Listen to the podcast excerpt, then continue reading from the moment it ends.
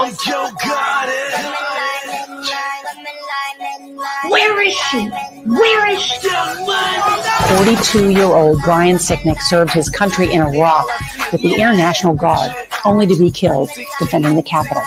Officer Sicknick was the one officer who was uh, beaten to death by Trump supporters fighting back. As somebody who has helped plan coup d'etat, not here, but you know, dying from his injuries. If they had gotten in there and gotten their hands on a congressman or senator, they would have slit their throats. Yes. They would have hung them. They Yes. would have shot them. They would have beat them to death. You're right again. worked together to assault U.S. Capitol Police Officer Brian Sicknick and other officers with an unknown toxic chemical spray.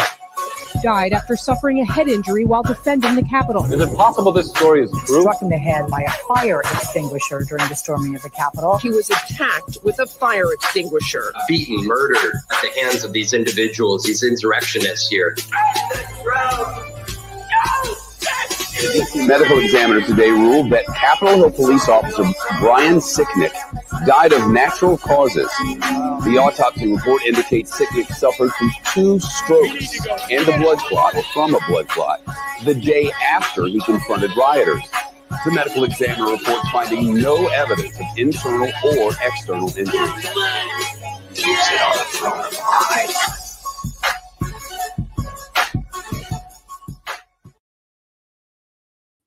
Hey, it's Jose Galison. You're watching No Way Jose. You can find me on No Way Jose YouTube channel, all the major odd pockets pocketers and Odysee as well. Today I have two guests. It was originally just going to be one. I have Jake Angeli, uh, known to many as the QAnon shaman. We'll get into that and how he ended up with that name.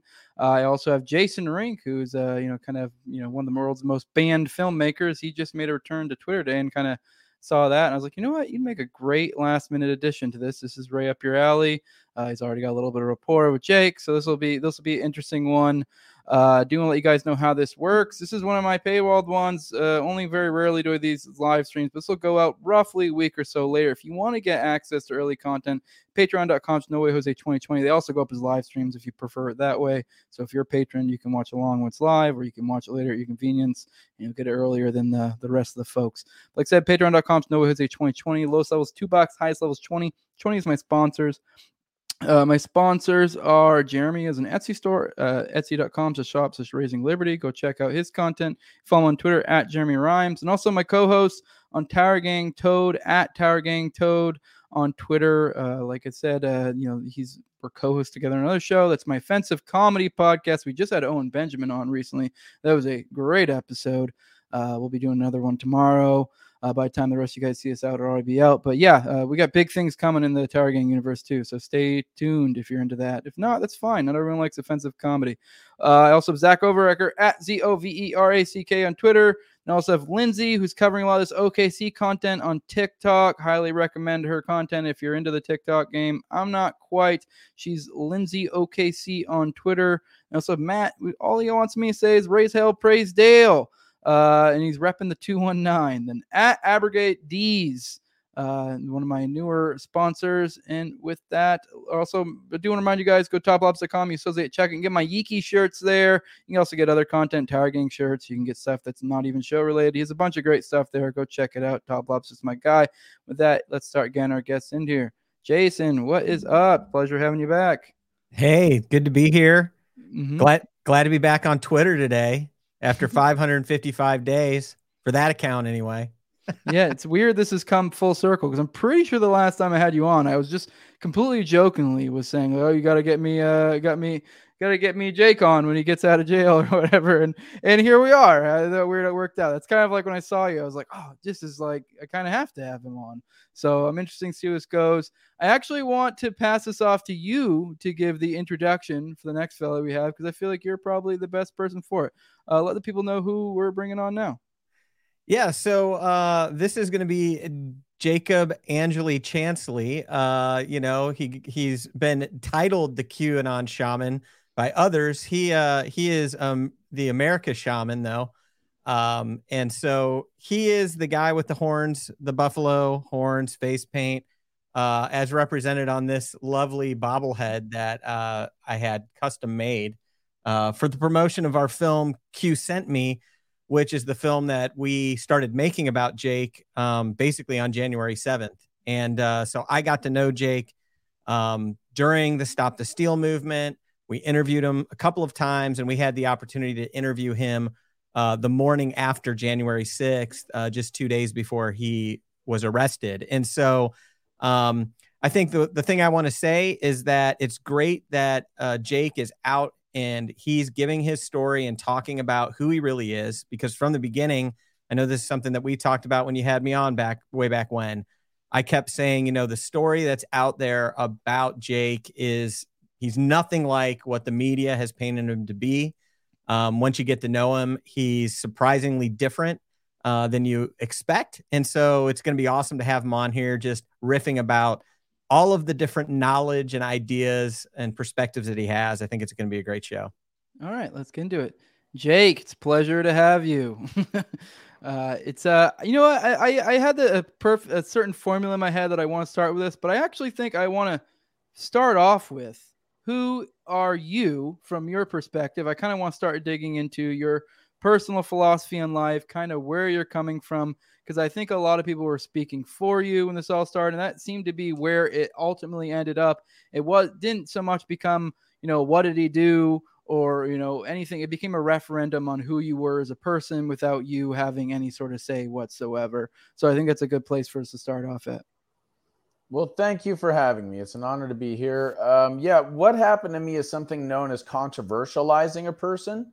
It's not so much about what it is that they are saying or what it is that they have done. It's about them as a person and who they are, whether or not they're credible, whether or not they have things in their past or where they came from. It's it's not actually because like I had a bunch of content up on YouTube. I had books written. I had stuff up on Rumble. I had all sorts of stuff that the people really wanted to know who I was and what I stood for and how I was and always have been for peaceful, non-violent, non-cooperation for de- over a decade then that could have easily been found, but they were not interested. The media was not interested in who I actually was. They were interested in making a straw man that they could then use as a to create a shock and awe campaign as a means of smearing a whole swab of the population as extremists and as dangerous to the country and all sorts of stuff. So um, I am the antithesis of what the media painted me to be. Yeah, which uh, we kind of touched on a little bit was the QAnon shaman. So I guess that's kind of the best place to start with. That was what you got dubbed as almost immediately. Uh, for one, you can be completely honest with you. I'm not the kind of person that is like, oh, this person's flat earther, they believe in QAnon, this or that, that I immediately am like, well, I'll just dismiss them. I know a lot of people operate that way. I don't know. Maybe I've just had enough rational conversations with people who have weird obsessions like flat earth. And I just realized you know what? I don't know. I haven't looked into this enough, so maybe they have some perspective on this that I could glean something from. I have no idea. I mean, to be honest, say flat Earth's a good example. Like it's like I don't know. I couldn't really. Most of these flat earthers, I couldn't debate them. I don't give a shit enough to know about the, the Earth being circle. And same thing kind of with QAnon. I, I kind of listened to some of the things in the edge. It looked a little silly to me, but I, I don't know. Maybe there's something more there. I never really dug into it. So I guess I just kind of like, did this do you actually have anything to do with that? If you do, it's fine. Are you just someone that kind of like took little bits from it? So like, oh, that's interesting. Maybe you dabbled in those waters, but you wouldn't consider yourself a QAnon person per se. Just kind of where where are you coming from with that? Because it seems to be you you you don't seem to like that that name. And I guess if you don't agree with that at all, I can completely understand why that would be not a name you'd be a fan of, especially since its purpose is clearly to paint you as some crazy schizoid uh, conspiracists that shouldn't be listened to, or or maybe even to certain crowds, there's an element of you're dangerous or something. Well, let's start with where the name came from. Mm-hmm. The name came from Alex Jones when I did an interview with Alex Jones shortly after January 6th. And then the media just ran with it. And then they started this preposterous rumor, or, or uh, they started printing the disinformation that I dubbed myself the QAnon shaman. That never happened. I never said I am a shaman. I never said I am the QAnon shaman. I never said any of that. I have always said I'm a shamanic practitioner, that I practice shamanism.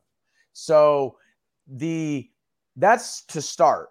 Secondly, when it comes to, it's not that I don't like per se the name, it's that the name itself has basically become a psychological trigger for people um, associated with my image. And that image and that psychological trigger are based in disinformation. And so when people hear, oh, QAnon shaman, and they get the image of me and my face paint and my horns and, and coyote fur and stuff, they automatically have a bunch of presuppositions that are entirely non factual. So that's why I, you know, have moved away from that, not because I don't necessarily think that Q has something to offer the public, but because it's more along the lines of it was a it was a term that was used to marginalize me, to uh, demonize me, and to place me into a conceptual box that I don't fit inside of. Now, when it comes to Q and the QAnon community, let's talk about that. So, Q and the Q posts are largely nothing like the Q QAnon community. So, if you look at the Q posts, which there are thousands of them, and you look at the numerical code of the Q posts, uh, the how many you know like the numbers that are up uh, in the corner. You also look at the timestamps between Donald Trump's tweets and Q's posts, and you also look at the Q clock, which is basically a, a clock that has a bunch of dates above each of the different numbers. Um, so you know a bunch of dates above twelve, a bunch of dates above uh, one, two, etc. And each of these dates is different when you look into cryptology and you look into military intelligence and intelligence agencies and how cryptology works, how encoding information works, it becomes quite clear that the numerical code in the Q uh, posts, as well as the timestamps between Donald Trump's tweets and the Q posts and the Q clock, are all pieces of the puzzle that indicate a very elaborate and methodical encrypted coded information. And so it's equivalent to what I would say would be the highest levels of the intelligence agencies and the military intelligence dumping a massive puzzle, 5,000 piece puzzle on the on the table of the internet and saying, "Okay, see how many of you guys put it together." Now, that being said, there's very real factual information that is dropped in the Q posts.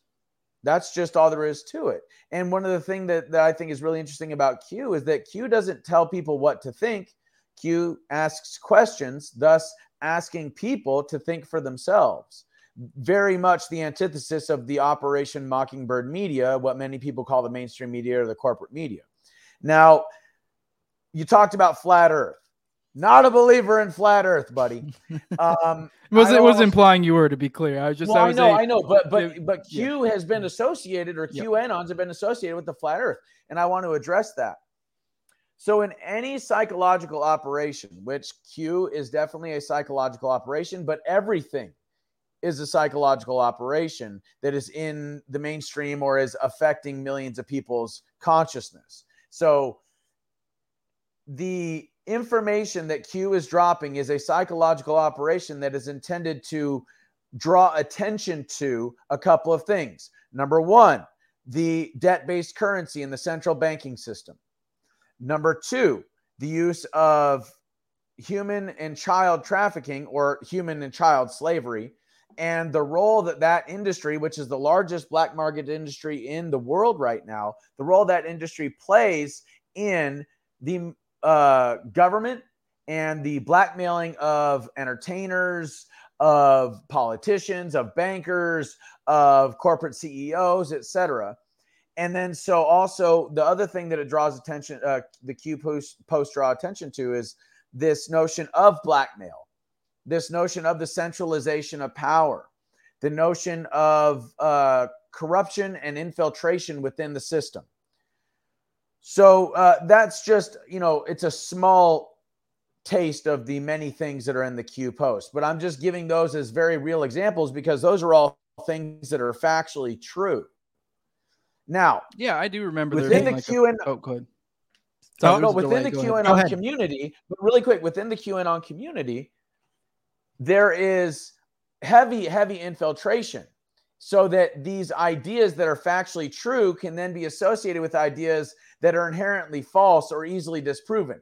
Flat Earth is a good example. The idea that JFK Jr. is alive and going to be Donald Trump's president.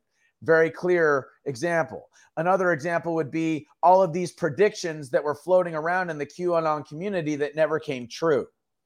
So, this is a means of discrediting all of this very real and true information and associating it with ideas that are logically entirely false. Yeah. It's a it serves to neutralize something, right? And you know, one thing I wanted to say, Jake, just uh, I wanted to go back to something you were talking about where you talked about Jones giving you the name the Q shaman. You know, what most people don't know is that that interview that you did with with Alex Jones, you were really excited about it. We have this we have this scene in Q sent me episode 1 where Jake talks to Alex Jones.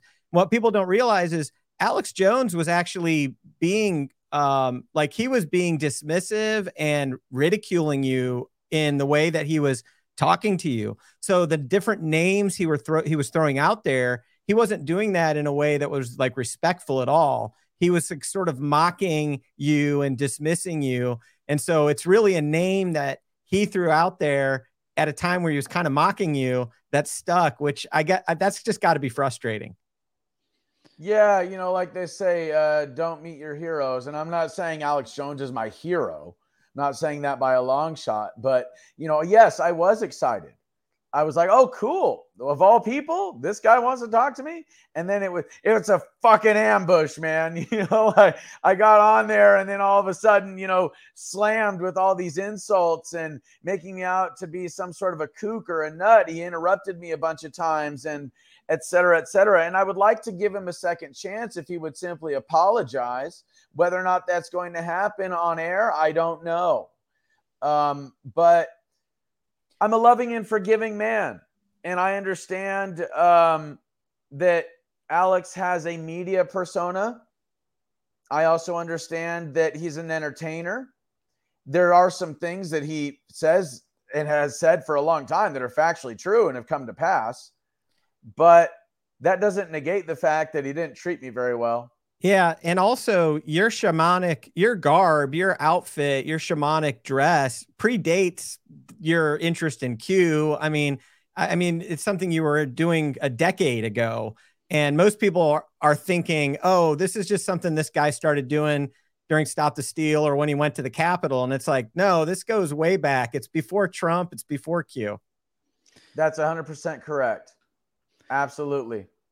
Yeah, it uh it, what, what what around when was the time that you got on with Jones? That shortly after, obviously before you got locked up, like immediately after? Because that that was my perception. So I'm not saying Alex Jones was being a limited is a limited hangout like or in an intentional sense, but I almost feel like the uh the incentives were in place at that given time because the the right wing uh, I mean, I know a lot of my crowd, the libertarians, the anarchists, were very much like a lot of, at least the good ones, were right off the bat were good on January 6th. But a lot of the conservatives still had this knee jerk, like almost trying to like cuck to the left, like, oh no, no, no, that was bad. But I don't know, maybe it's not as bad as you think. So like, I almost feel like there was some of that vibe in the air at that time. So it almost looked was like he was looking to place blame, find somewhere for there to be blame to be placed and I guess I can kind of understand from a you know s- semi schizoid per- uh, perspective, as a lot of us are. If you do have a guy that's kind of sticks out like a sore thumb at some major event, you may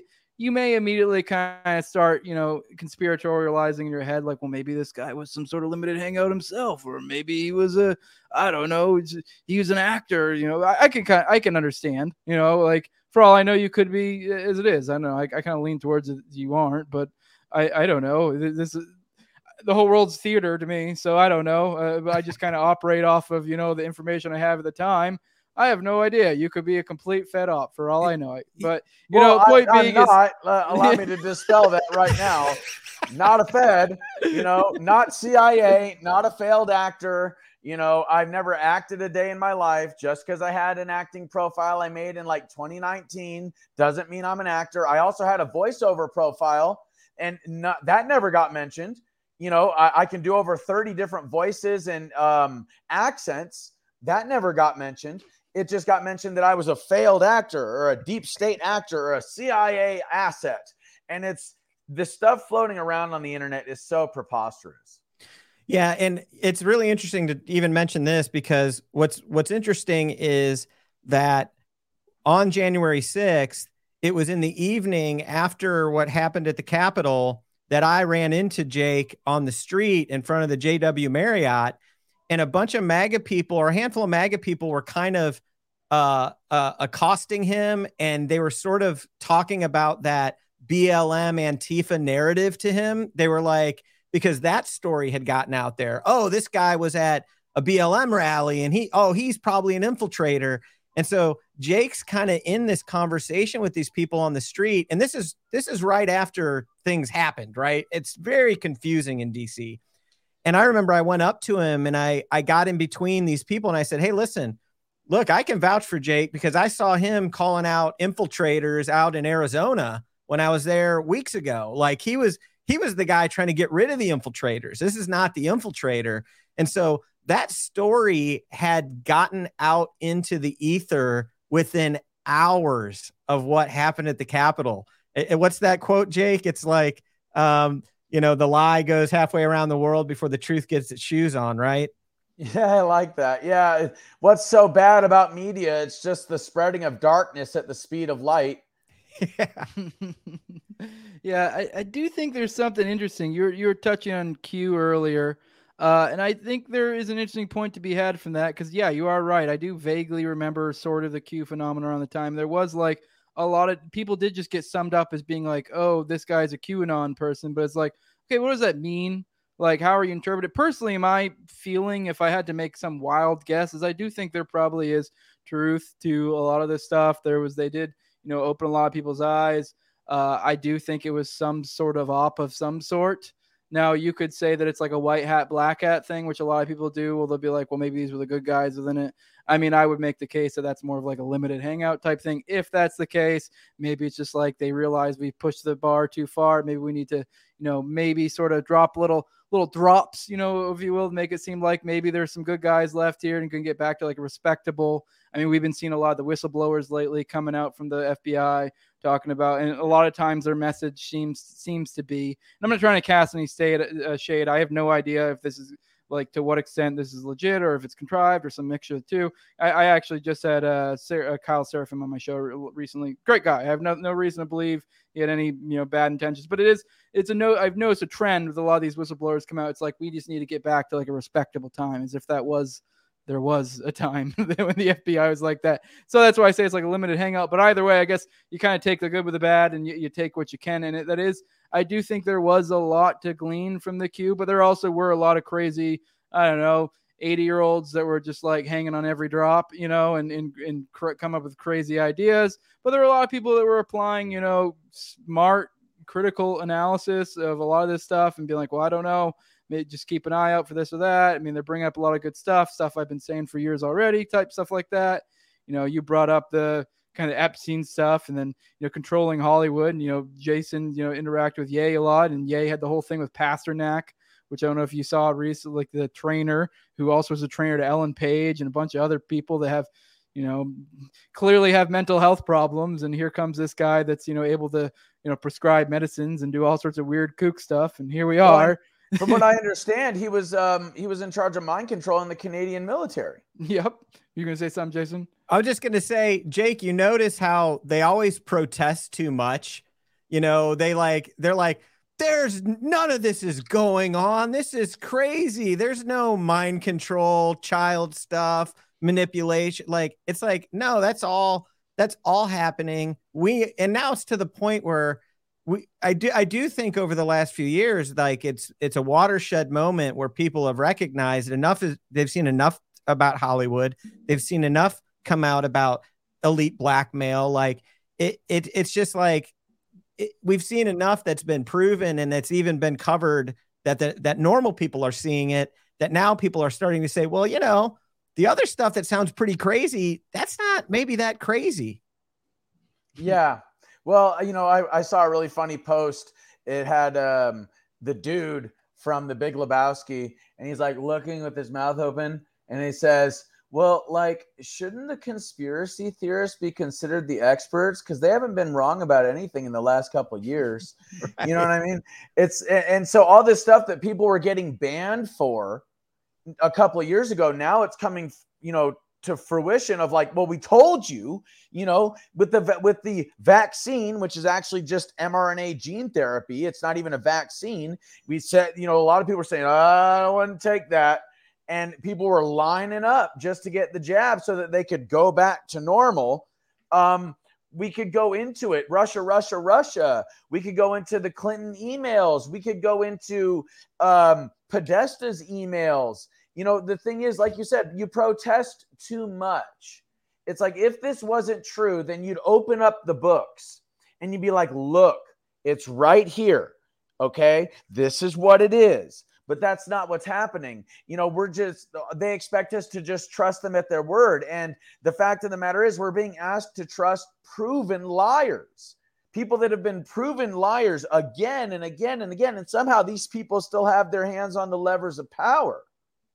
Yeah. And, and I, I do think we have seen like a crisis of credibility occur over the last few years. You know, it's been a domino effect of things. And, in a lot of ways, I think it d- did start with the election of Trump and the attacks.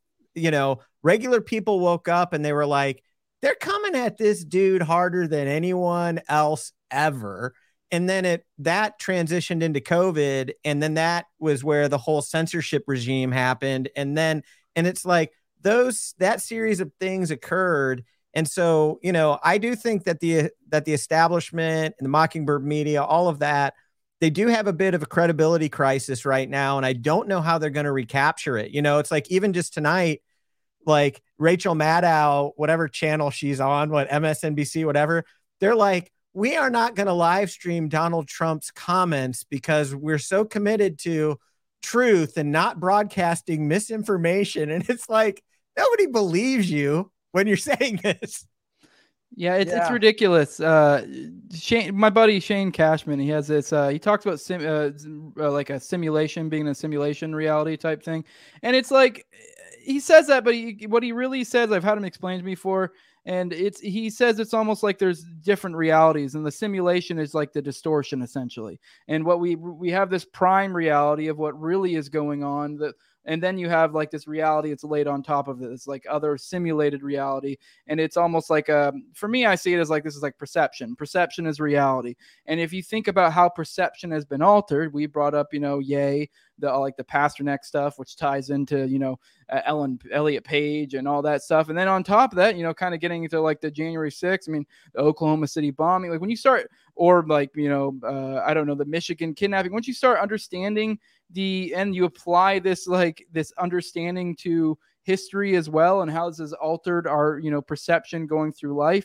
Like you look at oklahoma city bombing how infiltrated that entire thing was with feds you know whether they did it or not you know themselves but at the very least they were infiltrated to the gill. So not to what extent did they bolster those militia movements slash white power movements of the time and made them a bigger threat than they actually were because they were the ones creating on them and and you know growing its ranks. And then how was that carried forth through history? And then now you have things like michigan doing the same exact thing. And now how does that affect per, uh, perception? You know how does uh, you know elliot page deciding you know to have this brave and stunning moment of now i'm trans uh, how does that affect uh, public perception? Like and now you apply this and how this distorts the average person and i think we're getting to this point where i don't know if they just seen enough glitches in the matrix to where they're just like starting to look th- for you know prime reality.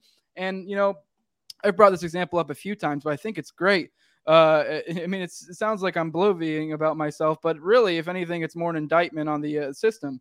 Like, there's been a handful of times recently with I don't know if you guys know Jeffrey Toobin, the guy who got busted for jerking off on the Zoom call uh, during peak COVID. But he was like a prime, like a big time CNN contributor, and he recently made, uh, you know, a whole book about McVeigh and like the whole premise being how like uh, almost borderline making the point that like right wingers are kind of just like McVeigh, and it is like for one that's like completely missing the point because if you're focused on left and right with McVeigh story, it, it, you're missing the point. The point is the Fed the Fed involvement. But either way, I've ratio like he literally put out a post at one point of him going on CNN to talk with I forget the the silver haired gay dude that you know Anderson Cooper, uh, but uh, you know that guy, and he got like less than hundred likes on announcing he was going on CNN to promote his book on like to like their biggest uh, reporter or whatever. No one gave a damn. I've just did I, have done multiple posts where like just OKC related posts, you know, just about like informational and done like 500 plus, thousand plus, whatever. And there's been multiple times I just tagged him just to just to flex on him, just be like, this is, and then he has like a quarter million followers, and it's and like goes through the entire establishment, and I have fake. like five thousand, so it's like. Like, what does this say? What like? It's not even like I'm like I don't know. It's not saying I'm amazing. I know people get way bigger numbers than me, uh, you know, all that stuff. But it's like I think it's telling you know, we're obviously it's a little bit apples and oranges, but we're putting out similar content, and this is what the people are biting on. Like they are losing their their credibility as you're getting at. Uh, but I I guess well, this kind of I, oh, go ahead. Go ahead. Oh, go ahead. I'd like to speak to this because what you're stumbling upon is actually very real psychological warfare techniques. Okay. Mm-hmm. So there are three separate versions of reality, quote unquote, that people can perceive. There is one the collective objective universe. That is the truth based universe that everybody lives in and can perceive. Okay. Then there are what are called personal subjective universes. That is realities where the person's subconscious mind is wired in a way that they perceive reality a very specific way that is very specific to them. And that no matter what happens in the collective objective universe, they're going to see reality that way. And then there's something called the uh, collective subjective universe. And that collective subjective universe is where you get a bunch of people that agree on a personal subjective universe to come together and get in an echo chamber where they all socially reinforce their own views of reality. And because of that social reinforcement, the neuro linguistic programming in their brain becomes even more enforced. Their subconscious mind governs their conscious mind and its perception of reality. Okay. Now, through psychological warfare techniques, neurolinguistic programming, which basically is the use of trigger images and trigger words combined to create emotional responses and program the neurons in people's brains through linguistics and through images to perceive reality a certain way, right? So through, through neurolinguistic programming in this strategy, you can use media, whether that be phones, televisions, radios, newspapers, magazines, what have you, to use this formula to then divide the country into two separate groups or more of people that believe this and people that believe that. And then you can have them butting heads with one another over this collective subjective universe that each of them live in.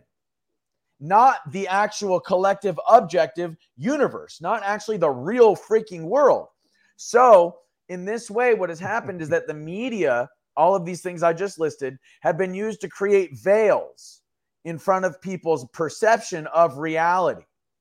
And in the process, there's also been chemical veils. That would be our the pollution in the water, fluoride, um, chlorine, lead, aluminum, eh, you know, stuff in the food. You know, the pesticides, all the preservatives, all the artificial ingredients, um, the chemtrails, stratospheric aerosol injections, which are very real um, and ELFs, extremely low frequency waves. These are the things that we use to communicate with each other that are mind altering. They cause depression, they cause anxiety, and they can also be used as uh, piggybacking uh, piggyback devices so that they can send frequencies to certain people, certain phones, certain televisions, etc. So all of these things act as like um, chemical and electrical veils in front of people's perception of reality. And the only people that really know what's actually going on are the people behind the scenes controlling all of this stuff.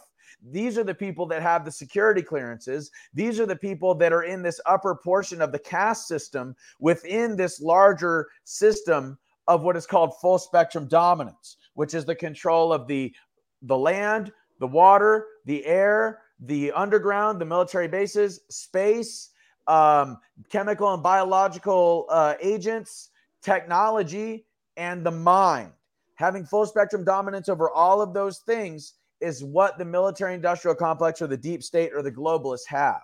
And these are the people that understand and know what the collective objective universe is. They have the security clearances to be given all of this information, and they're the ones perpetrating these psychological warfare techniques on the public. Yeah, no, uh, MK Ultra never ended. Uh, I mean, yeah, maybe technically you could say it did. Maybe that specific program shut down, but let's be real, it had children, and they and they they had children, and I think a lot of people, you know, like to when they think of things like MK Ultra, they have this specific idea, and it's like, no, you need to stop having such a myopic view of it. Now think about, you know, these experiments during what was it like the 50s ish, 60 ish times, and now apply what lessons you could learn from them and sprinkle that out into other aspects, like we've already touched on with Hollywood. Now, how does that affect, you know, the the the public? When you start, you know, you all you gotta do is find specific individuals and start fucking with them and you know, get them to start doing things you want to do. There are ways to break people's brain and do it in such a way that it rebuilds in a way that you can exploit. Like it's it's not a, a mind blowing concept. Like you look at I mean, like the Ellen Page thing, not to keep harping on there. Like there was a recent thing. I haven't, maybe I'm missing some context, but she was talking about how she was hearing voices in her head and was like hitting herself and all sorts of stuff like this. I'm like, okay, but what, what else is going on? Like, and then, so then your, your, your, you know, logical deduction from that was, I guess I'm a dude. I, I, am gonna lop Yeah. off like my With- my ch- chest. I, I like I don't know. Like yeah with the help with the help of certain people in Yes. key positions to whisper into their ear you know and it's interesting jake the whole thing that you just broke down for us you know that re- it, it reminds me of the first time we sat with you we we interviewed you in december of uh 2020 um what you were out at dc for something and me and paul sat down with you or i think it was just paul and he was just asking you about yourself this is pre january 6th and I remember when I saw that interview for the first time, and I was like, dude, this guy's got like encyclopedic knowledge at like he has the connections and the information and everything, and he's he's able to pull it together and weave it together and and and connect it to all these things. So articulate, like so so knowledgeable, look so well spoken. And it was like it was that experience with you that then when things went down a couple weeks later and I, I saw you on tv i was like wow like this is there this is not the guy i experienced. Like the guy i experienced is totally different than the media is trying to per- portray you as. And and i, I want to say one thing that happened shortly after that you know like we had the interview with you on january 7th of 2021 and we put a trailer together and we actually started to pitch this film to Netflix, Hulu, Amazon, all of the big players. And what happened was none of them were interested. Netflix said they were offended we would pitch it because we were making you out to be too likable. And we were like, guys, this is just no, this is the story. The guy's actually like pretty chill. and, and he's he's different than the than the media narrative, but nobody wanted anything that was a break from the media narrative. They wanted to somebody to produce the version of the the mean, dangerous individual that they saw in a still camera shot all over every newspaper in, in America. And so it's just it's it's really interesting and it's it's one of the things that I kept always talking about was like, look, this guy's so different than you would think. And you know, you've talked about how frustrating it was for you to be in jail and see things happening out in the world where the story was being told about you and you couldn't defend yourself. Yeah, that was really rough, especially while being in solitary confinement, you know, um, and not having any control over what the government or what the media was saying and getting a hold, like, because there was a guy in the pod that I was in because I was in a pod with six other cells. Um, but I was in a I was in a cell all by myself, and then we would get rotated out every, you know, what is it, 22 hours? We would get rotated out and we get to go shower, watch TV, or get on the phone. And so there was a guy in that pod that was getting the newspapers. And he was a conservative. And he would, you know, when he saw these articles, he'd slip them under my door and say, Hey, check this out. And I'd read it and I'd go, Oh my God, this is all bullshit. Like, Like I cannot believe, and, and I'm sorry if I'm cussing. I don't know. Oh, you're fine. that- Cuss oh, it, cuss okay. away. okay. I just thought, you know, my God, this is all bullshit. It's not real. This is this is non-factual. They're saying I'm a failed actor or that I'm an actor. They're saying that I call myself the QAnon shaman. They're saying that um, I was violent. They're saying all this stuff that is not true.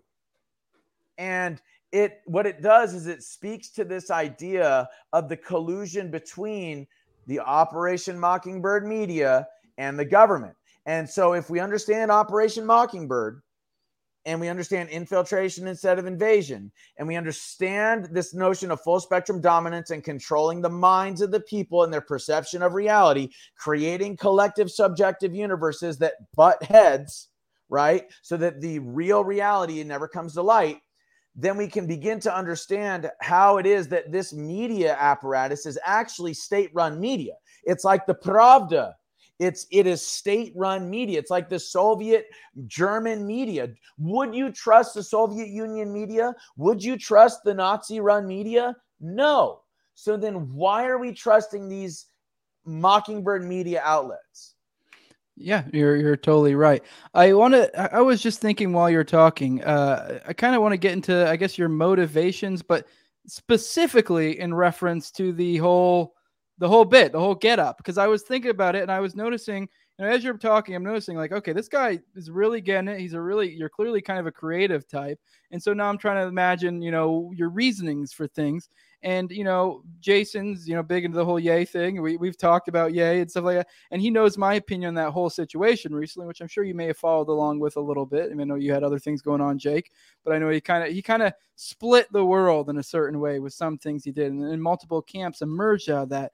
And I think I don't think I still don't think Ye is an anti-Semite or some kind. I think that was performance art of on of the highest level, and I really think it was like a I'm going to break the world's brain and I'm going to see where people fall down on this and you know create this example. So I'm like I'm wondering was this some sort of levels thing that you were doing as well? Were you did you have some idea in your mind because it may actually end up paying off in the long run. It was it may not have that immediate effect that uh, breaking the you know social narrative uh, it, like Ye did, but it, you know, like I said, you know, here you are now telling your story. Personally, you know, one little note, I would actually personally suggest embracing the QAnon shaman thing, even though that's not you, just because you know one of those things of owning that the like kind of flipping the script kind of thing. But that's obviously you know whatever that's that's your thing. Just a little suggestion because I think it would play into that vibe I'm suggesting right now. But I'm just kind of curious, was there some sort of thought process like that going on? Uh, because I do find that interesting because it is like obviously it drew attention, it made you the center of attention. It is kind of make raises questions. I don't know, just what was your thought process around that specifically? Well, it's an ages old technique. So, first of all, let's address the regalia. Shamanic cultures have their shamans dress that way, or the shamans choose to dress that way for a couple of reasons. Number one, it's akin to priestly robes in our civilization. Number two, it's designed to ward off evil spirits and scare off evil spirits and uh, scare off the enemy, basically. Number three, what it also does is I take largely from the Heyoka tradition, where the Heyoka does a lot of things that the culture that they're in, they do them backwards. So they'll walk backwards or ride the horse backwards or all sorts of stuff. And this is, or they'll dress in a way that is strange. And they do this to disrupt the cultural programming, what we call neuro linguistic programming. They do it to disrupt the cultural programming. And once that cultural programming is disrupted, the Heyoka is then able to interject or, or inject into these people's minds the true nature of reality. Basically, show them you're living in a collective, su- uh, subjective universe, not the collective, objective universe that I'm living in. This is reality, folks. And if I got to slap you across the face with the wet fish to do it, then that's, I'm doing it for your benefit. So, by dressing in that way, it was a way of disrupting the neuro linguistic programming. It was a way of shocking the cognitive system, shocking the syntactical system. And then people would come up to me and they talk to me or want to take a picture with me. And then I would get a chance to lay on the true nature of what was going on. And like I like uh, Jason said, I've been dressing that way for over a decade. So this is an ages old technique that has been proven to work. And so if it works, well, don't fix it. You know what I mean? Uh, it, just do it. And so the regalia is a multi, yes, it is multi leveled and there is strategy to it. And the, I understand what you're saying about the term Q uh, shaman or QAnon shaman. And it's not that I'm, because like in all these interviews, people have used that term because that's what I'm so well known as. Um, but at the same time, I don't call myself that. Yeah, You know no, what I mean? Yeah, no, I, I I'm I'm pretty ambivalent on it, but it just my maybe it's just my tendencies. If someone branded me with some sort of name, especially one that has semi-negative things to it, and if I especially if I can spin it and make it a positive, and you've already done the branding for me, hell yeah, let's fucking go. That's my vibe. But I, I mean, I can I- I- totally r understand trying to reclaim, you know, your your image as well. So In some of my merch, bro, I have merch. In some of my merch, we we ran with it. Yeah. Yeah. You know, and it's great merch. It's freaking hilarious. um, but no, and I understand where you're coming from, and to a certain extent, you're right. And I have used it to a very large extent to do kind of like what you're saying Ye was doing. I haven't followed him too much to know exactly what exactly uh, he did or said, but this idea of breaking the narrative and and using some form of shock value to explain the nature of how people are being deceived. And I I think that I've done a pretty good job so far. Yeah, and I, I wanted to say one other thing, Jake. You know, you're talking about your shaman, uh, your shamanic outfit, and the things that you do in that in that nature. And I think when one thing I want to mention is, you know, when we first ran into you in December in DC, we'd seen you in Phoenix before, but when we ran into you in DC in December of 2020, you were chanting and drumming out in front of the Supreme Court, like that's what you were doing. And you were wearing a suit and a MAGA hat, you know. And we asked you what you were doing, and you said, Oh, you know, I'm just like clearing ev- evil spirits out of here. And so it's only natural that somebody who is going to the different power centers in Washington, D.C., to cleanse those places of evil and darkness, right? Which is what you were doing. And you're a person who believes that you actually can have an impact on it. Like you see it that way. Other people might think that's crazy, but it's like, no, you're like, I'm impacting the quantum realm. I'm breaking up the darkness and the power, the, the stronghold.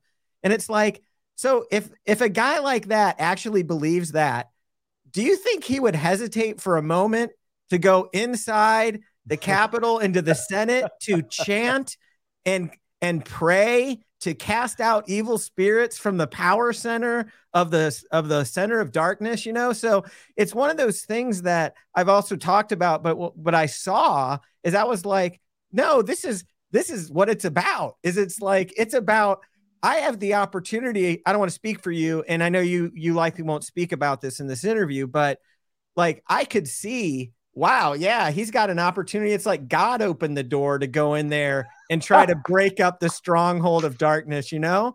And so it's one of those things that i think also it was you were done such a disservice and you know you didn't have an opportunity to really make your case before the people in the courts because of how things went down. But i think if people understood that it would make more sense like why you found yourself where you were and what you did. And and um, i don't know i just think that's interesting Yeah, I, I uh, think it's very interesting too. God, I had a Thank thought. you, Jason. but- yeah, but I, I Thank was you. thinking throughout this whole thing, and a lot of stuff we've touched on, is I think in the stuff that you've kind of done, stuff that Jason does, and stuff that I do, uh, as a nature of kind of what we sort of are doing, the realm we're we're in, we're kind of in the realm of propaganda.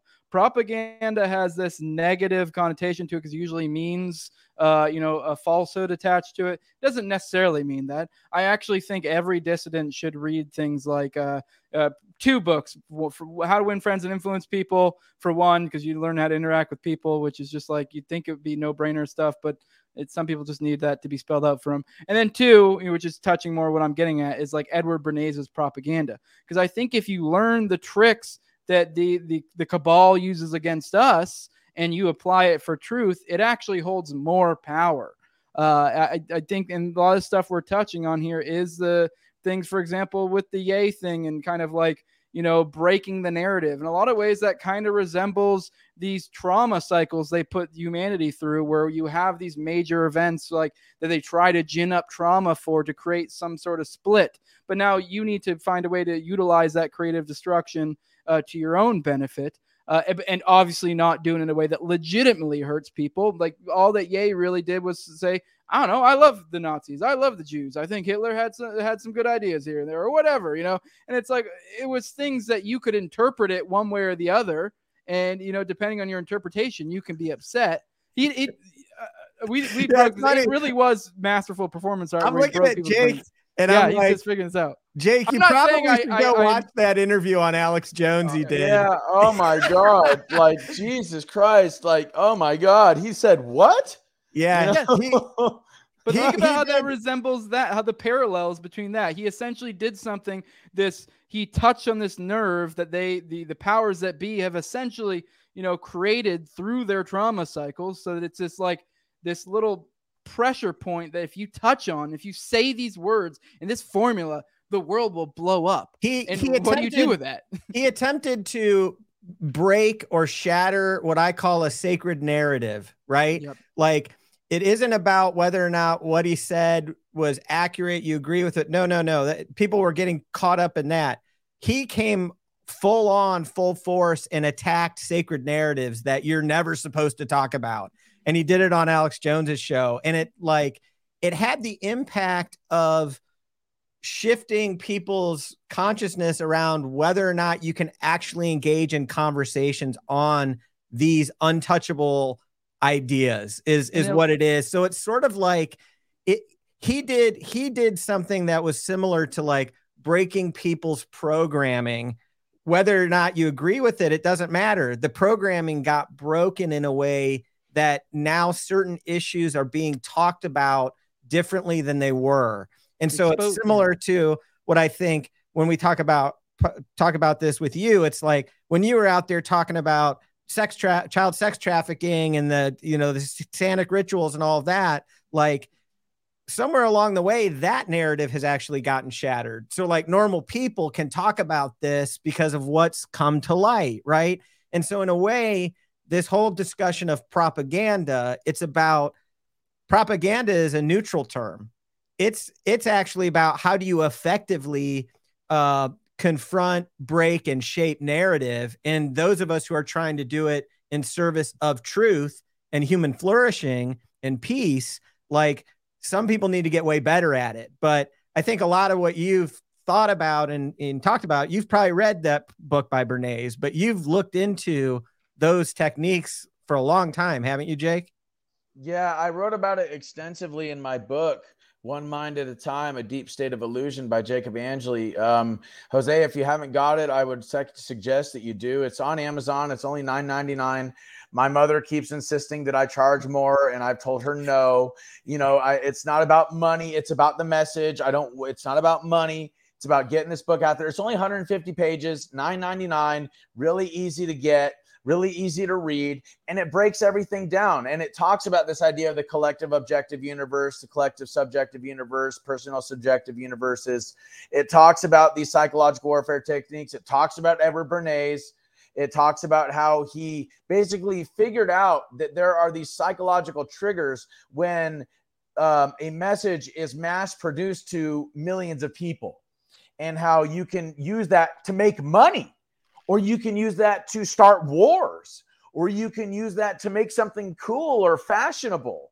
You know you can use it to, for all sorts of things and it is an invisible arm of control that the government will use.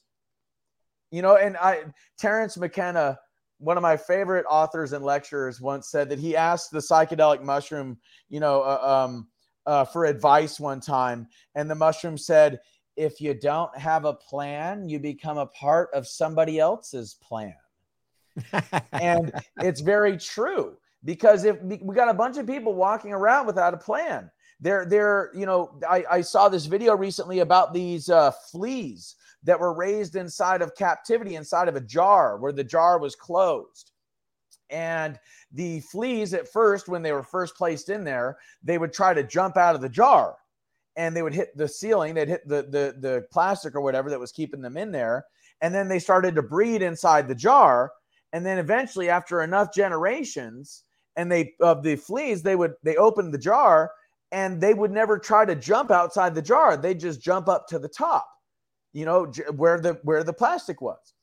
And the video was trying to draw the parallels to public education or government education and colleges and the mockingbird media and how it is that we have basically been indoctrinated not to jump outside the jar. Now, another analogy given this jar thing, and I think you were at my event, uh, Jason, so you you heard this is th- there was an experiment done where they put a bunch of red ants and a bunch of black ants inside of a jar, and they left them there. They were not fighting uh, with each other. They were working with their own little group of ants, no problem. You know, red ants working with the red ants, black ants working with black ants. But then as soon as somebody came up and shook the jar, the ants started tearing each other apart because they associated the chaos inside the jar with the other ants, right?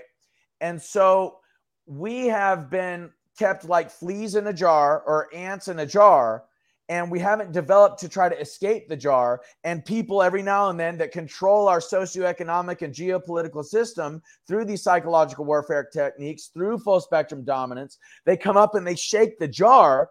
And then they get everybody in the country fighting each other. And in this, in the meantime, they move in, they take control of the arms of government and propaganda, and then they assume control and normalize that control. Yeah, no. I mean, that in a sense, once again, to make the point that I was kind of with the Yate thing, is he did create this weird shakeup. It's a similar tool. You get a, I mean, obviously it doesn't have the same exact effect. I guess, I guess, and to make that parallel, it's almost like it, it allowed you to see who was tearing each other apart and who was being rational. Like, I'll go over with these ants over here that aren't ripping each other to shreds. And maybe these guys can guide us to a better future because they actually see what's going on. I, I think that was, you know, one of the great messages that, you know, I guess I say great, make it sound like he gave some, you know, great sermon, but you know, no, Yeah, he just that, that doesn't sound things. like a great message to me. No, but Um, no, I'm not saying, saying though. Yeah. I understand Yes. what you're saying. Yes. What you're saying is that he shattered the narrative, and like what Jason was saying is he touched a nerve that oh you can't talk about this, you can't say this, and it's like well, Yeah. dude, it, it- hate speech. The idea of hate speech is a limiting of free speech. That's just all there is to it. They're trying to come after our ability to speak freely.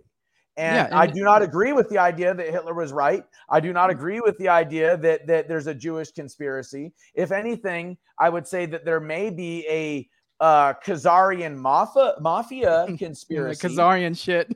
yeah, but even then, like I would say that the Khazarian mafia likely has a monopoly on the black market and therefore has ties to the the monopolized market of 150 companies. But that's not a Jewish conspiracy because the thing is they aren't practicing Judaism.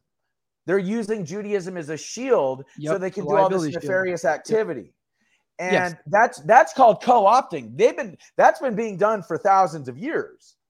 Mhm. Yeah, no, you hit the head on the, the hit, nail on the head. When we had Owen on our comedy show the other day, obviously, like we made a lot of uh, fucked up jokes, but you know that was one of the things he brought up, which just like a great way to put it because it is it is a hard phenomenon to describe that, but it is like this is a liability shield, and to touch on these trauma cycles, this trauma happened, and you know depending on you know whether it was real, whether it's fake, whatever, or you know whether it was ginned up, it's still this thing that there has been a ton of genocides, and there's this one we always harp on and always get people freaked out about and act like it's the end all be all, and we've created this traumatized group. And there's a certain people, group of individuals who take, you know, capitalize off that, like you're describing, and then they get to kind of create this like in-group preference to where, oh, we're they're all gonna, you know, kill us all again if we don't if you we don't do this. Like, look at the hate that's emerging, and it's like, Well, I don't know. Let's be realistic here. I, I, I'll contemporize this because it's like Jan 6 has become a trauma Mhm. cycle, right? So the left and the Democrats have used that it, it, because what it what was it? Pearl Harbor, Civil War, 9/11 9/11. combined. Oh yeah. Yeah. And so th- they've attempted to create a uh, it's a manufactured trauma in a lot of ways because mm-hmm. most people didn't experience that day and most of the people who did speaking for myself didn't experience as a big trauma right but they used it and they've traumatized an entire nation and then used it to then demonize an entire other group. So it's like that whole that just that that that blueprint is something that the those that control our minds, society, media, everything, they continue to use it. They've used it for thousands of years. They're going to continue to use it. And it's like once you notice it and once you see it, then you can break free from it. Yeah, Yeah, and that's why, well, why I said it, it- it's like the inverse with something like Ye did, where he he found that thing that they created that they exploited in the trauma cycle and touched it, and then then created an, a- like almost an inverted trauma cycle to where it kind of had the similar effect. Uh, but it was I, I I mean I don't know if I, I would say it was more of like a neutral thing. Once again, I'm not saying Hitler did was was right. I don't even think that's what Ye was saying. I think people were taking things he was saying and then you know attaching their own meanings to it which if you heard the things he said a lot of stuff he said it's like okay well you can interpret that multiple different ways people Well, were just like oh my that's god part of you know? my issue with him. Yeah. Is that uh, because I watched him on Tucker Carlson and I listened to some of the things he was saying and I was like, the hell are you talking about, sir? You know, like, like, like I, I mean, I think I understand what you're saying, but you're really not going about the right way of saying it. Kind of like with Alex Jones. It's the same thing with Alex Jones. There's a lot of things he's been right about, but if it wasn't for the fact that he's yelling all the time and he's pounding on the table and he's screaming, you know, and it's like, whoa, dude, you know, I understand what you're saying, but you need to just take it down a notch there, sir. And one thing that I think Jason brought a uh, point to is this idea of okay, they used neuro linguistic programming to say January 6th, 9 11, Pearl Harbor. And they said it over and over and over again to associate those events with January 6th. Now, let's think about this they tried to say that January 6th was one of the darkest days in our nation's history and that it was the worst attack on the Capitol ever. And what they are trying to suppress is the fact that the Weather Underground, an extreme radical communist lefty group, actually blew up the Capitol in, I believe it was the 1970s. Um, there was also a, ma- a mass shooting on behalf, I believe it was Puerto Ricans, on where congressmen were actually killed at the Capitol. I believe that was either in the 50s or the 60s. So, um, no, you know, you know, like have you Factually done- incorrect. yeah, exactly. Like, where's the fact checkers on this here? You know, um, so the thing is, is uh, I and this is something I actually brought up to a, a, a on a Spaces the other day with a bunch of liberals because they were trying to bring this up, and I said, well, no, and I brought these two examples up, and I said, Have, are you guys even reading history? Or do you guys even know what you're talking about? Because what you're saying doesn't make any sense. And this is how what you were saying earlier about suppressing history and controlling our view of history and how that controls our view of reality. It's Orwellian. It's 1984. They're treating it like it's an instruction manual, not a warning label. Yeah, yeah, no, uh, you're totally right. It it is funny. Uh, we were kind of talking about the trauma cycles, and it's almost like the the more it gets closer to modern day, the less less like actual truth there is to whatever the traumas are that they're perpetrating. You know, because like we started with the worst, one of the worst examples. You know, obviously the Holocaust, and kind of how there was a trauma cycle that was generated from that, and it was kind of this thing that's constantly brought up. Obviously, it's it's a bad thing, and that should never happen again. But it's like when you compare it to the many other genocides. But then as we get further down the line, we get to things now where we're like, you know, like, oh, this this is like the worst attack on democracy ever, and it's like. Why is it in the back in the good old days? It was like there. I guess. I guess the good old days might be the wrong way to put it. It was like there was actually like, are they just losing this much power to where they just are just uh, getting that much more incompetent and desperate? It, it is like a. It is weird to kind of read the tea leaves. Like it was almost like there was like a reality, and they just to it to somewhat to like the prior events, and now that and they just capitalized on it and utilized that to whatever way they could, kind of like never let a good thing go to a disaster go to waste or whatever. And now it's getting to the point where like shit, we're not even really meeting the the uh, standard of having a, a legitimate disaster. you know? Yeah, and, and about that, they totally marginalize and suppress the truth about the mass genocide in China with when with the introduction of communism, the mass genocide of Russians in the Soviet Union, the mass genocide, yes, of Jews, but also homosexuals and gypsies in Europe during the Nazi occupation, and in particular, how every single one of these mass genocides were perpetrated by socialists and communists. And I mean, if you really want to get into history, uh, what's um uh what's his name um Genghis Khan, dude, 60 million people in a single lifetime. The Mongolian hordes moved across like a third of the planet and just wiped people out. You know, they would go from village to village or or city to city and literally like within a couple of days wipe out every man, woman and child or enslave the women and the children and kill every man. You know, so to me it's like, well, hold on, like like what you're saying. Yes, they are running out of traumas. And here's the thing about traumas, okay? It is about traumatizing the collective mind of the species. It is about keeping us in a collective consciousness state of fear, pain, and uh, anxiety. And so um, this comes into the psychological warfare techniques we were talking about earlier. So there um, was a lieutenant colonel in the United States Army named Lieutenant Colonel Michael Aquino, A Q U I N O, and I could get into this guy. This guy is something else, okay? He was a member of the Church of Satan when Anton LaVey founded it. The Army knew that he was a Satanist. He was also a founder or the founder of something called the Temple of Set. Set is the ancient Egyptian version of Satan. And this guy was put in charge of psychological warfare and mind control for the United States Army. And it was his belief that if you wanted to control an enemy nation, what you would do is he he advocated for going into these enemy nations, infiltrating like their media and stuff like that, and then perpetrating a false flag attack, a massive false flag attack, men, women, and children dead, scary stuff, right? And then use the media to then demonize the opposition of these people that invade of the United States, basically. And then from there, once they weaponized all of the people in that country against the United States opposition, then what they would do is they would go in, they'd get all the resources, they'd control the government, they'd install a puppet government, etc. And every time that people began to realize or come to um, an awakening moment where they saw the true evil behind what was going on, they would do another smaller false flag attack to reinforce the trauma. And in the media, they would keep this fear based propaganda going so that the people were always on edge. Everybody was waiting for the next thing, the next bad thing to happen. And in this way, the minds of the, the people could be controlled. And this goes into, and this is why I brought up his whole Satanism thing this goes into satanic ritual abuse and mind control. It goes into MK Ultra.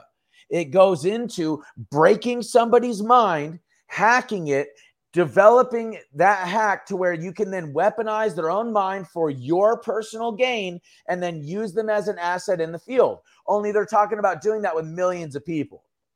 Yeah, yeah, and and uh, I was just going to say, you know, we most people don't realize it. I mean, people who are awake do, but it's like COVID was a two year psychological warfare, trauma based experiment to attempt to traumatize an entire culture or the globe, really, depending on where you were. And I don't think a lot of people appreciate what what the impact of that was. Like it involved cutting people off from other human connections, from their support groups, fear-based indoctrination, um, all of these things. And so, you know, it, you know, I, I know some of us sit here now and we're like, oh, COVID seems like a long time ago, the lockdowns, but it's like, no, we're in the wake of that trauma. And then at the the other thing I want to say is it sounds like we're due for another false flag attack right yep. now. Yeah, this is Seriously, why I've been railing. Like there's a lot of there's a lot of wake up happening. I think people, I mean, dude, this whole Trump thing, I think is red pilling people. What's going on with him? And it's like sometimes I'm like, they gotta know that's what's what they're doing. So then I'm also on guard because I'm like, they're indicting Trump because they know it's to red pill people because then they're to put down the the revolution that's manufactured or or the false flag that they're going to use they're going to pin on you know so i'm always trying to outthink it but it does seem like something is going to happen to induce another series of trauma because i think we're in we're sort of outside of that cycle right now. Yeah, I've been uh, Oh, fol- yeah. I've been I'm following sorry. the OKC stuff like crazy for that reason because that's just a feeling I have in the air. I've seen a lot of people be more receptive to it, and when you start understanding, you know, the the bigger picture of this stuff, it starts. Then you start being like, when's the next one coming? And it, it was funny. Me and my wife were just talking about COVID recently and uh, kind of all that, and and just now I'm kind of picking up parallels because uh, I don't know if you guys recall at the beginning of COVID, there was that like bef- right before it was like coming over the United States or whatever. There was those crazy videos coming out of China that was like look like hordes of people just dead and stuff, and like. And as us over in the States, it's like we had no real information. We were very much in the dark. So it's like, even me being like more of a dissident type, I'm like, I don't know. Like, so it's like, and it, it is this trauma thing where they put these ideas subtly in your head. It's the same thing in this intro I played at the beginning that Officer Sicknick and there was other ones they tried to gin up this idea of somehow officers died in January 6th. And then it just became later this like technicality where like, I guess they can kind of play, oh, well, we just kind of got some bad information. Come to find out, like, oh, he had a heart attack the next day or some shit, but somehow we're going to attribute attribute this to that. Oh, and there were also magically these other guys that committed suicide, but I guess they were just that fucked up about everything. So we're gonna, I guess we can kind of sort of put this in this bag of people who died as a result of January 6th. So it's like they play these games where they they do put these little subtle traumas in your head, and then later they try to subtly pull them back, and only some of us really catch it, and the rest you know, get subdued into that like collective consciousness type nonsense. Yeah. Well, well, but think about this, and this is how Hollywood plays a role, okay? How many movies have you seen about a viral outbreak? How many movies have you seen? Okay. They program people's mind through entertainment because here's the thing the only way you can hypnotize somebody is if they are willing to be hypnotized.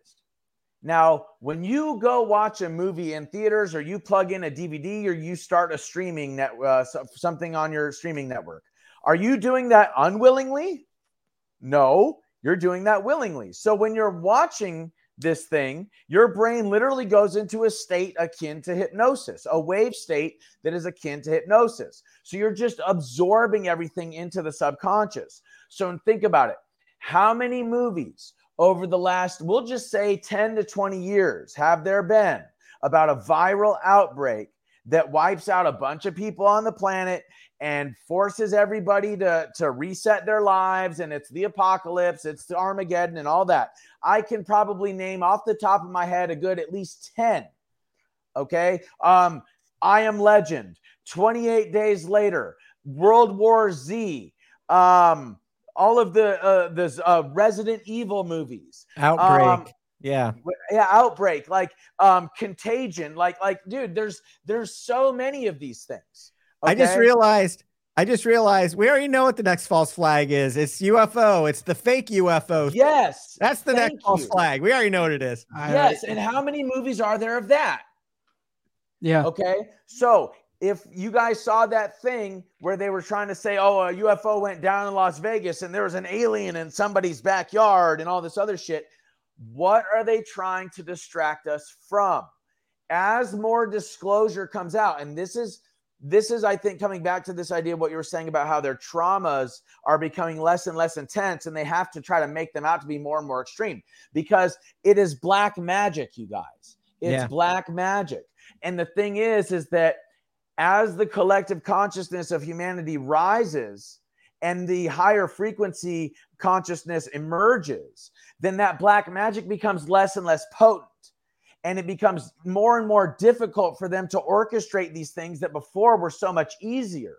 So, yeah, I think that the UFO alien invasion, oh, freak out everybody thing is coming um, if it's not already here, because as the collective consciousness of the of humanity begins to awaken, they are going to need something, a new boogeyman, to point the finger at and take people's away from these things that will awaken humanity.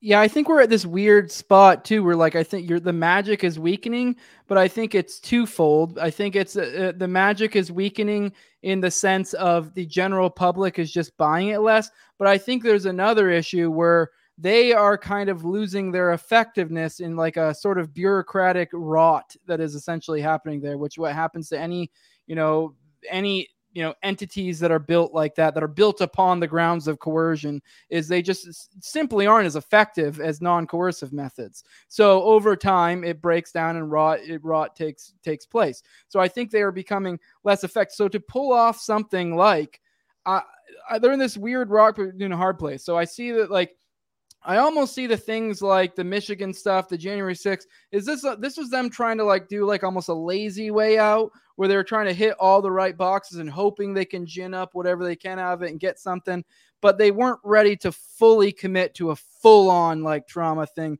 like something like a I don't know, like some sort of false flag that lots of people die or something like that because now that now that comes with a lot of planning a lot of you know you gotta to some extent like you can be a little bit sloppy because you are able to control the narrative a lot but there becomes a point where you're like i don't know if we can pull that off. Like we're we're gonna shoot ourselves in the foot. But on the other hand now it, that would that's what sucked people in. So there's this weird spot like which way do we go? Do we try for this whimsy flimsy you know ufo thing that no one's seeming to buy?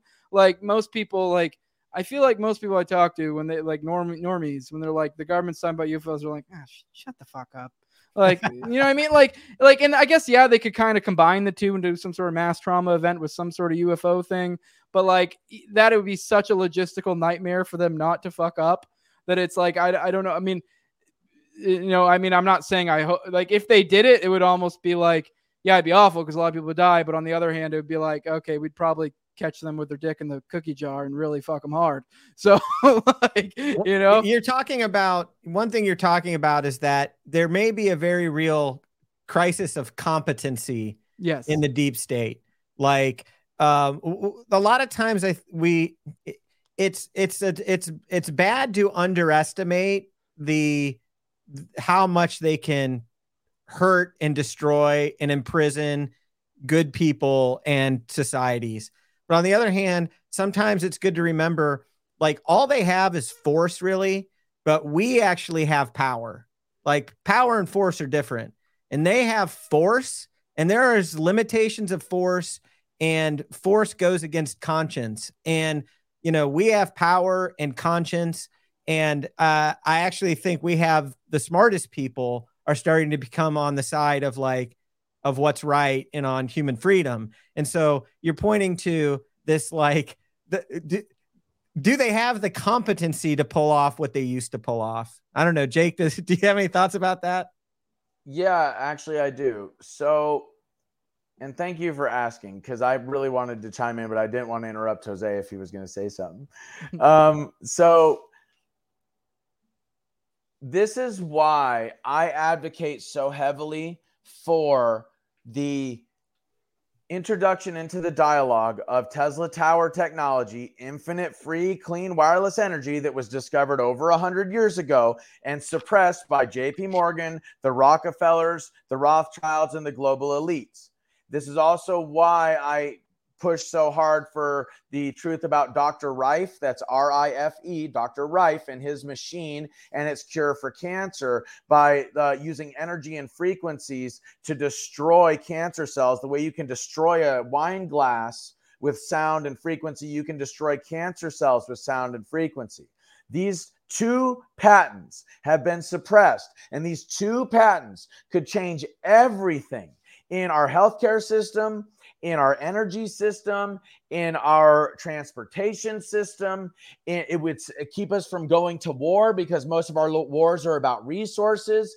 It would change everything in our monetary system.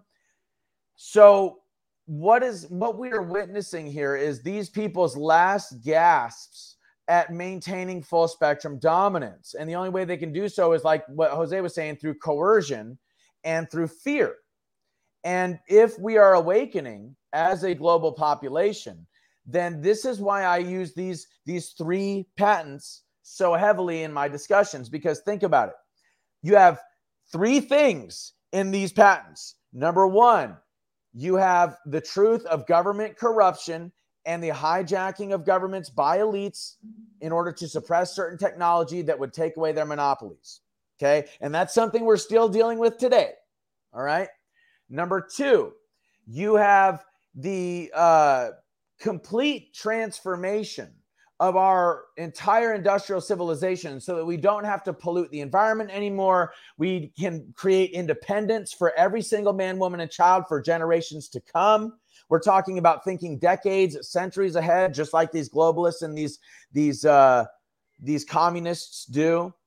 And we're also talking about in order to understand these technologies, you have to understand energy, frequency, and vibration. So the secrets of the universe then open up to you.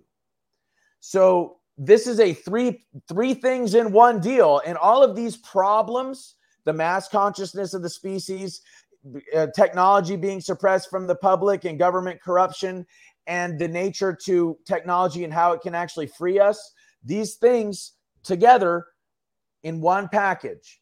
Hello, and, and, and we can literally take us into the future for centuries, for, for millennia. We'll transform every aspect to our culture and our civilization. So, the crux of the issue, I think, is that we're depending on all these old farts that created these freaking problems to fix them. Yeah, right. Yeah, right. They're not going to fix jack shit. They're going to just go in there and rah, rah, rah, like they always have, and pretend to be on the side of the people. And they're going to line their pockets, line the pockets of their cronies, and keep the war machine turning, baby. Man, one thing that occurs to me is you just spent 30, 31 months in prison, 20, 29. 29 months in prison, 10 and a half of that in solitary, whatever, whatever that breakdown was and you've come out into the world as a very optimistic individual who you're looking to create unity uh, and get people together to recognize where the true problems lie. You haven't come out here with some axe to grind. You know, it's it's it's awesome, dude. And like, I think if you're a guy who can be optimistic about the future of humanity and what we can do, I think I think I I could be more optimistic about it because sometimes I'm not, man. But you've inspired me in that way. Well, thanks, man. It's my honor. You're a good dude, you know, and you are too, uh, Jose. And I'm I'm so glad to have a conversation with you guys. And um, yeah, man, optimism is the only way forward. And here's the thing, guys: we have to see it in our heads. And I understand where you guys are coming from about trying to decipher what the next false flag is, but this is a misuse of our creative potential. We need to be thinking about how awesome the future is going to be. We need to start seeing people uniting in our minds. We need to start seeing people talk about this free this free energy technology. We need to see people start talking about a cure for cancer. We need to see humanity uniting. We need to see the planet sh- like covered in light and love and, and unity and peace. We need to see our collective consciousness raised into these higher dimensions. We need to see the demonic forces losing power and, and fleeing from the earth. That's what we need to see. And then once we, and, and all it takes is a small percentage, you guys. Once we see that as a collective species, it'll just snowball from there. And these things won't be able to do a damn thing about it. We're already on the way, we're already on the path. That's that's one of the things then why it's I'm so why I'm so optimistic is that you guys, I mean, I've been following this stuff really closely for ever since I was about like 13 years old. So about 20 years. And I've seen more positive change in since December 21st, 2012 than I saw in all the time preceding that. And yeah, things people might say right now are getting worse, but I think what it is, things have been this bad, you guys What's happening is that the truth of global corruption is just becoming so obvious at this point that it's waking everybody up and everybody's going, man, what the fuck? You know, this, yeah. this isn't fair. This sucks. What the hell is going on here? You know, and that's a good thing. Yeah. No, I agree. Yeah, you're. I am very optimistic. Uh, I know I do focus on these things. It's what I find to be interesting. I think it does. I think people people understanding how these things work does uh, to some extent break the spell. But I think uh, a lot of lessons you learn along the way, looking into these things, makes you realize kind of and seeing the state of you know what people are interested in, what people are doing now, the state of the current you know mainstream media when you have you know, hell, I'm ratioing Toobin. You have people like Dave Smith with his show who does better numbers than primetime CNN. And he's not even like in the scope of podcasters, he's not that big. Like, you know what I mean? Like, so, it, you know, we saw Tucker Carlson's numbers, which I guess you can get in the weeds of like, you know, whatever, uh, what counts as a view. But either way, even if you like, you know, nerf that as much as you can, he's still blew the fuck out of the, the mainstream media just with his Yeah. recent few episodes. Uh, so I, I think it says a lot, and uh, you know where what people, you know what the state of things is to come. I think there will be some grasping at straws to maintain control, and they and they will to some extent maintain control in certain areas, and they may even exert. I'm of the opinion that it's almost like this law of thermodynamics type thing. I picked this up from a buddy, Popular Liberty. I kind of applied it where it's like I, I do think in the future there will be more people that kind of awaken to the consciousness, but they also will kind of suck in more of their zombies as well. So I think there will be areas where there will be more coercion, more you know negative power being exerted. But I think on the flip side, there will be a greater opening for people like us to be able to thrive and you know gather our own tribes. But uh, I, I think I want to end. Uh, I have one Patreon question uh, from one of my patrons. I guess that's redundant. But um, he said, did, did Jake notice any signs or have any ideas that there may have been Fed involvement before or during J6, or was this only after it all went down? And then we'll we'll we'll, we'll cancel it after that. It's been a long episode, but it's uh it's it's felt short. It's been an interesting conversation. Yeah, it has. I've really enjoyed it. Um, so regarding the idea of Fed involvement, um, before or during, no idea. Um, one thing I can say though is this: if we look at history and the involvement of federal agencies or forces in the perpetrating of what are called covert operations. So there's clandestine operations, which means that the government is associated with it. They're top secret, but the government, if it goes wrong, the government or goes awry, the government will say, "Yeah, that was us." Then there's covert operations. That is like where the government just funds, trains, or arms certain insurgents, but they have plausible deniability. They can say, "I, I, I it wasn't me. It was, I it was them. Was, it just so happened that they were doing what we wanted them to do, but yeah, it wasn't us." You know what I mean? That's that's called a covert operation, and a good example of a covert operation would be a lot of the things that happened during the Cold War against the Soviet Union, um, and how the CIA funded, trained, and armed Al Qaeda. That is a covert operation because we couldn't be seen going to all out war with the Soviet Union in Afghanistan. But we could arm insurgents, we could fund them, we could train them, and do so covertly so that they were doing our bidding on the battlefield. There was no casualties on the American military side. So we could just say, oh, they're pissed. What can I say? They don't want communism, you know? And that was a good example. Now, uh, there are lots of examples of the feds doing something like infiltrating into these groups and then using them and radicalizing them and then pushing them to do something that creates more centralization of power. Okay. And it just came out that uh, the two of the hijackers from 9 11 were the, the CIA was trying to recruit them or they were recruited. Um, yeah, it just came out that, you know, the there's um, American troops on soil, feet on the ground in Ukraine, which the government told us that wasn't happening. Um, you know, you just got done talking about the Fed's association with a lot of the stuff going on in Oklahoma City before the bombing and all that stuff. Um, we could get into 9 11 and the massive scenario plan that was going on that day where planes were supposed to hit the Twin Towers and the Pentagon. And then all of a sudden, it just so happened that it happened on the day we're having a scenario plan of that exact thing. And COVID, two, uh, I mean, uh, COVID as well. Um, event 201 in October of 2019, the exact scenario that came out not even a couple months later, all of a sudden, oh, lo and behold, who would have thought, you know?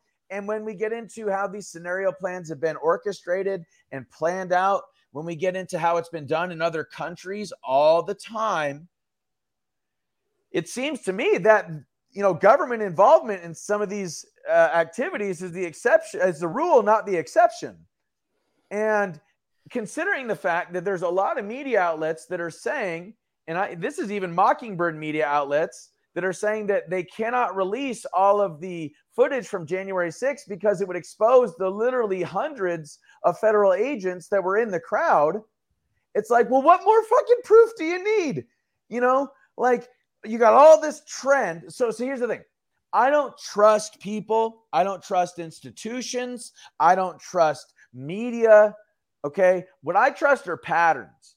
And if I see a pattern reoccurring again and again and again and again over decades, and then all of a sudden something very similar to that pattern pops up in modern times, I'm going to go, am I am I going to say to myself, well, it just must be a coincidence? There's a there's an old saying. I think it's from the James Bond books. Once is happenstance, twice is coincidence, three times is enemy action. Okay. And we've got a whole lot more than three fucking Yeah. times here. Okay. So there's something going on. I mean, Kennedy's assassination. I mean, he talked, and I'll, well, I'll end this on real quick on a quote from Kennedy. It's about a minute and a half. Kennedy said what I'm about to say to you, a quote, this quote, like a week before he died. We are opposed around the world by a monolithic and ruthless conspiracy that relies primarily on covert means for expanding its sphere of influence, on infiltration instead of invasions, on subversions instead of elections, on intimidation instead of free choice, on guerrillas by night instead of armies by day. It is a system which has conspired vast human and material resources to create a tightly knit, highly efficient machine that combines military, diplomatic, scientific, economic, intelligence, and political operations. Its preparations are concealed, not headlines. Its dissenters are silenced, not praised. No rumor is printed, no expenditure is questioned, and no secret is revealed. And then a week later or so, he dies. So we have been dealing with this in the United States for a very, very long time. We've been dealing with the spiritual forces that are doing all this trauma cycle stuff for literally centuries, millennia. It goes all the way back, thousands of years here. And what we're experiencing now, and I'll end on a positive note, is actually the lifting of the veil. It is the revealing of all of this stuff that has been going on for thousands of years so that we may awaken, so that we may ascend. We're in the age of Aquarius. We just completed a great age of 25 years, I mean, 25,000 years, and the Kali Yuga, which is like the dark uh, night of the collective soul. Which is like over a hundred thousand years. We just completed that, and we're coming into the golden age. We're coming into an age where it's going to be filled with peace, with love, with harmony, with truth, with wisdom, with freedom, with uh, um, prosperity and abundance. That's what we're coming into, man. And that's what we got to look forward to. So that's why I say, see a bright future up here, man, because it's coming, baby. Hell yeah, dude! Uh, it's a great way to end it. Uh, I, really, I'm, I feel like I gotta get you on again. Uh, maybe I'll get bring you on for a Four Pony Boys episode. Uh, I think uh, I'd like to try to get maybe Shane Cashman on. there. I'd like to link you two up.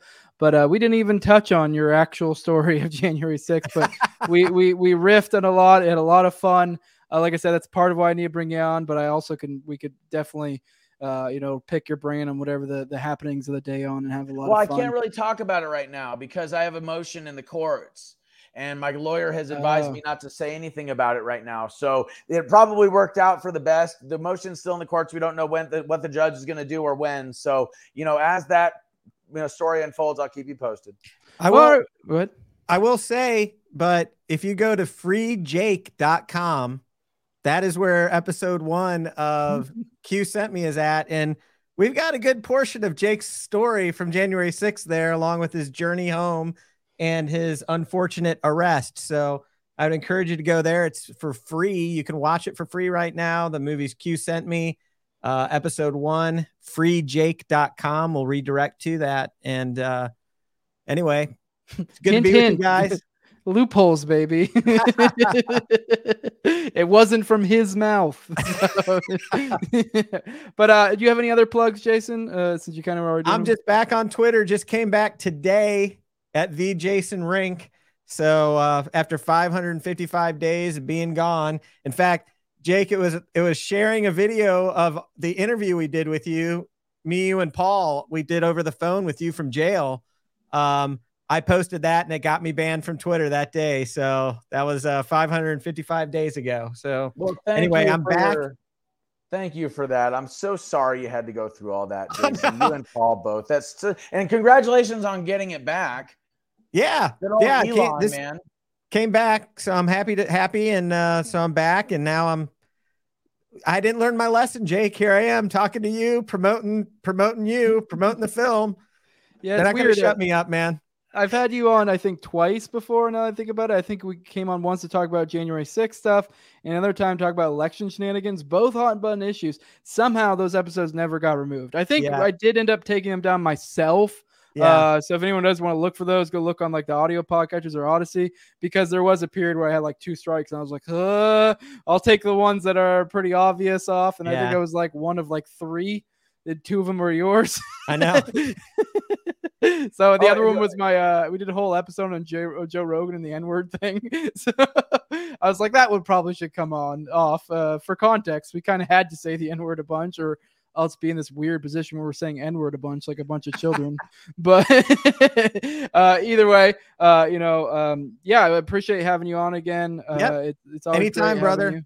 And Yeah. good talking to you, Jake, man. Always. Thank you, Jake, Jose, you wanna could I, plugs? Could I plug my Twitter real quick? Yeah, go for it. I was about to give tell yeah, you yeah. and. Um, uh, so uh, at America Shaman, that's America Shaman at America Shaman on Twitter, and you can also take some free courses that I've put up on my website, um, ForbiddenTruthAcademy.com. That's ForbiddenTruthAcademy.com. Uh, we have free courses you can take. Um, we have the podcast, Forbidden Truth Podcast, that you can go there and find that link as well. If you want to get some more info, all of that stuff is free. Um, we also have the merch there on that store, uh, on that website. Um, if you, we got lots of good stuff, so um, you know, check it out, man. I'd love to, you know, have more subscribers and hear from you guys and what you guys think. Hell yeah, man. Uh, appreciate having you on. It was a blast. Uh, I think I have a strong feel I'll be having you on again. You're definitely, uh, I mean, I definitely wouldn't say I agreed with everything, but boy, that motherfucker spits. I'll say that. So uh, that, that uh, you, you definitely can go, and I appreciate it. We could definitely have some great conversations. Uh, I'm thinking of Four Pony Boys. So uh, we, you'll be hearing from me in the future, most likely. Uh, this is a fun time. Uh, I do want to remind my audience I did recently have that piece that got published in Garrison, the Journal of uh, History and Deep Politics. Uh, I will have that in the video description if you want to order it, if you want to check it out. He has a lot of other good stuff in there. He has Richard uh, essay from Richard Booth as well, who's like kind of my sensei in OKC stuff. He actually just got nuked off Twitter for uh, uh, Yeah, sugge- that. suggesting that Biden was a traitor, and as such, uh, there are certain legal consequences that tend to be associated with uh, treason. Uh, so put two and two together for people out there. Uh, and uh, you know, I guess if there's a way to go out, that was pretty dope. But uh, I hope to get him back. We'll see. But either way, uh, you can check out my OKC series to go, you know, see what he has to say on that. But uh, appreciate you guys. Follow me on Twitter at Tower Gang Jose. This is on YouTube. I'll major our podcast obviously as well. Like, share, subscribe, all that good stuff, all that stuff. Like I say. With that, we are out. Peace. Boom boom.